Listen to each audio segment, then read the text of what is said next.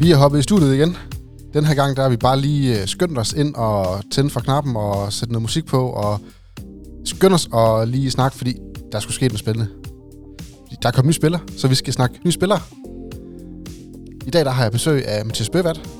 Vi skulle skynde os rigtig hurtigt, så du skynder dig lige at komme ind i øh, Ja. hallen, og så kører vi ellers bare på. Jeg har ikke engang fået jakke af. Nej, øh, du har lige hørt det på TV2 Sport, det her.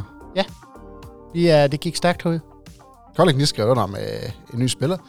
Og om til skal du lige fortælle, hvem er det egentlig? Det er Tobias Ellebæk fra Frischauff Göppingen. Tidligere Aalborg-spiller, tidligere Mors Thy-spiller. Ja.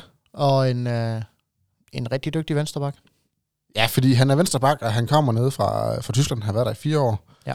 Øh, primært andenvalg, men scoret mange mål faktisk som andenvalg. Ja, han har jo været god for omkring 60 mål i den tyske Bundesliga i åbent spil, og ja, man kan sige, det er jo, det er jo en 3-4 stykker per kamp, og det tror jeg er...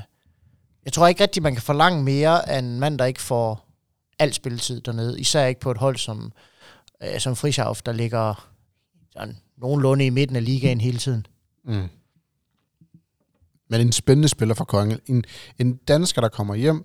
En dansker, der har også spillet i Aalborg. Før, lige før de blev sådan super gode.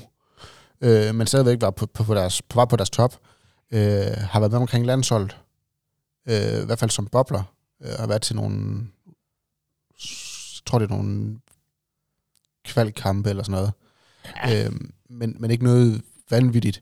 Øh, men hvis du nu skal sætte nogle ord på, hvilken slags spiller han er, og hvilken slags spiller vi får til Kolding, hvem er han så? Jamen, altså, vi får en, vi får en dygtig forsvarsspiller øh, og en dygtig angrebsspiller. Han er, øh, han er jo et eller andet sted, han er jo noget af det nemmeste øh, stykke spiller at, at plotte ind på dit hold. Han kan et eller andet sted, han kan bruges lidt overalt, han kan løbe lige frem, han har en god øh, anden bølge øh, kontra. Der, øh, han har et godt skud, han har fint på sit gennembrud og har egentlig relativt hurtige fødder.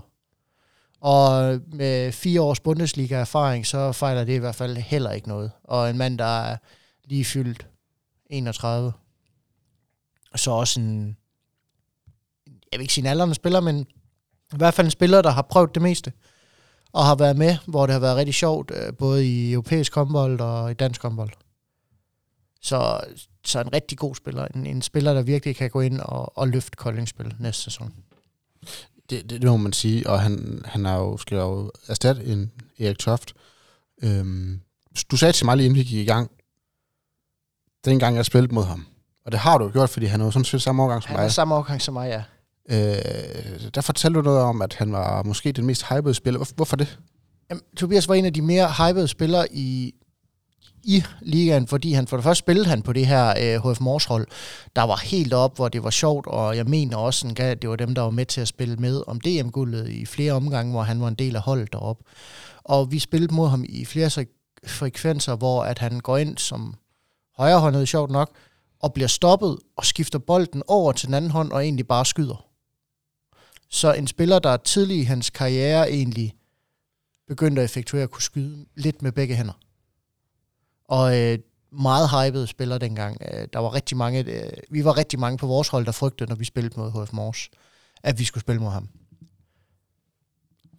Hold op. Øh, skyde med begge hænder. Det er, det er imponerende. Specielt i... Øh, det, det har nok været omkring øh, yndling i årene, altså U18 og U19. Det var det. Øhm, det, det er det ikke ret mange, der kan gøre. Øhm, hvis man nu skal sætte nogle ord på... De, altså, der, der er, alle har nogle øh, styrker, og, og no, nogle har nogle svagheder. Hvad er hans svagheder? det, det er jo svært at sige, fordi jeg ved ikke, om, om han har altså sådan, altså vidt stående svagheder. Altså det er jo, jeg tror bare, at hans, jeg tror desværre ikke, at hans loft er altså for højt, hvis man kan sige det sådan. Og det er måske noget. Det, jeg tror ikke, at du ved, jeg tror ikke, det er en spiller, der kommer til at excellere ret meget i Kolding. Jeg tror, altså, vi køber det, vi ser. Jeg tror ikke, der kommer et lag mere på. Øhm, han er meget, altså han er en meget stabil spiller, men han er, han er bare heller ikke, du ved...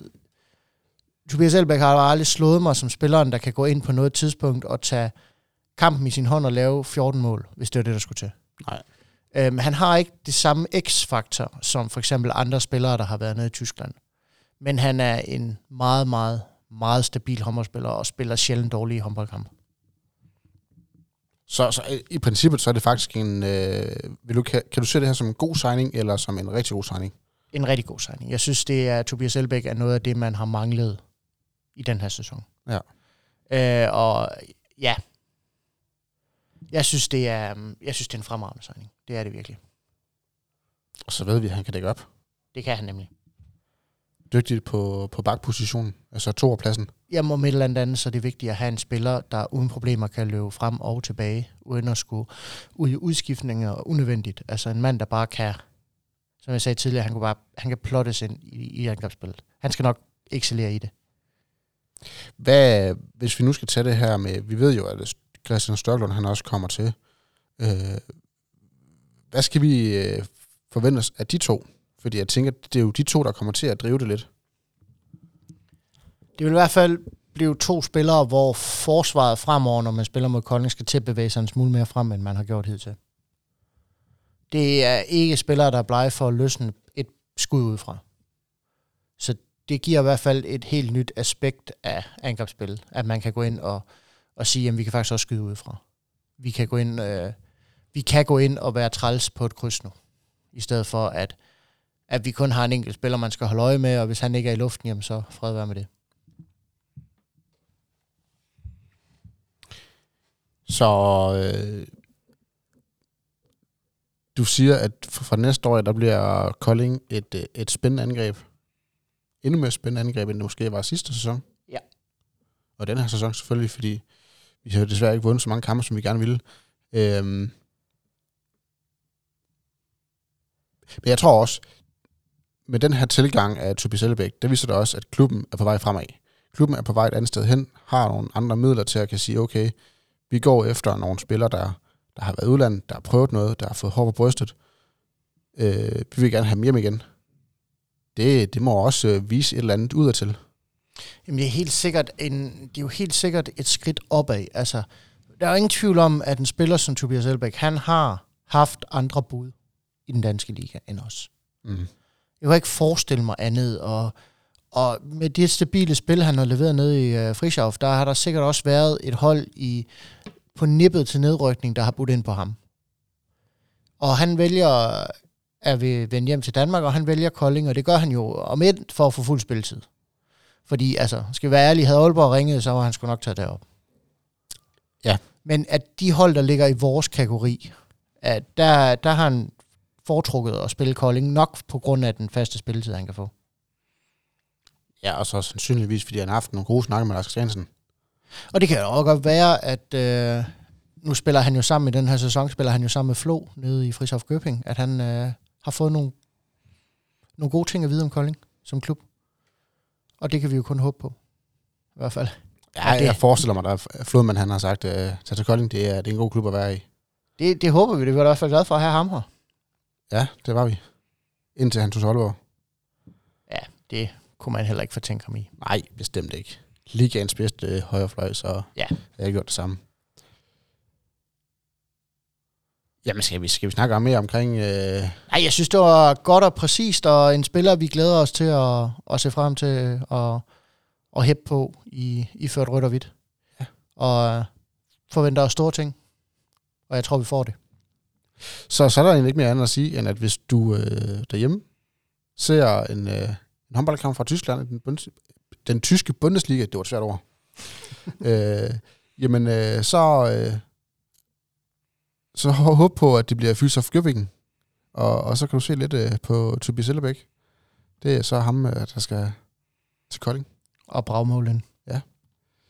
Jamen, øh, Mathias Weber, tusind tak, fordi du lige ville være med til den her lille øh, Jamen, ekstra udsendelse. det var en fornøjelse. Så må vi hellere se at komme hjem i seng og Ja. op igen i morgen. Så tusind tak, fordi du lyttede med til den her lille øh, special omkring uh, Tobias Sellebæk. Vi uh, lyttes ved. Endnu en gang, stor tak til Global Evolution.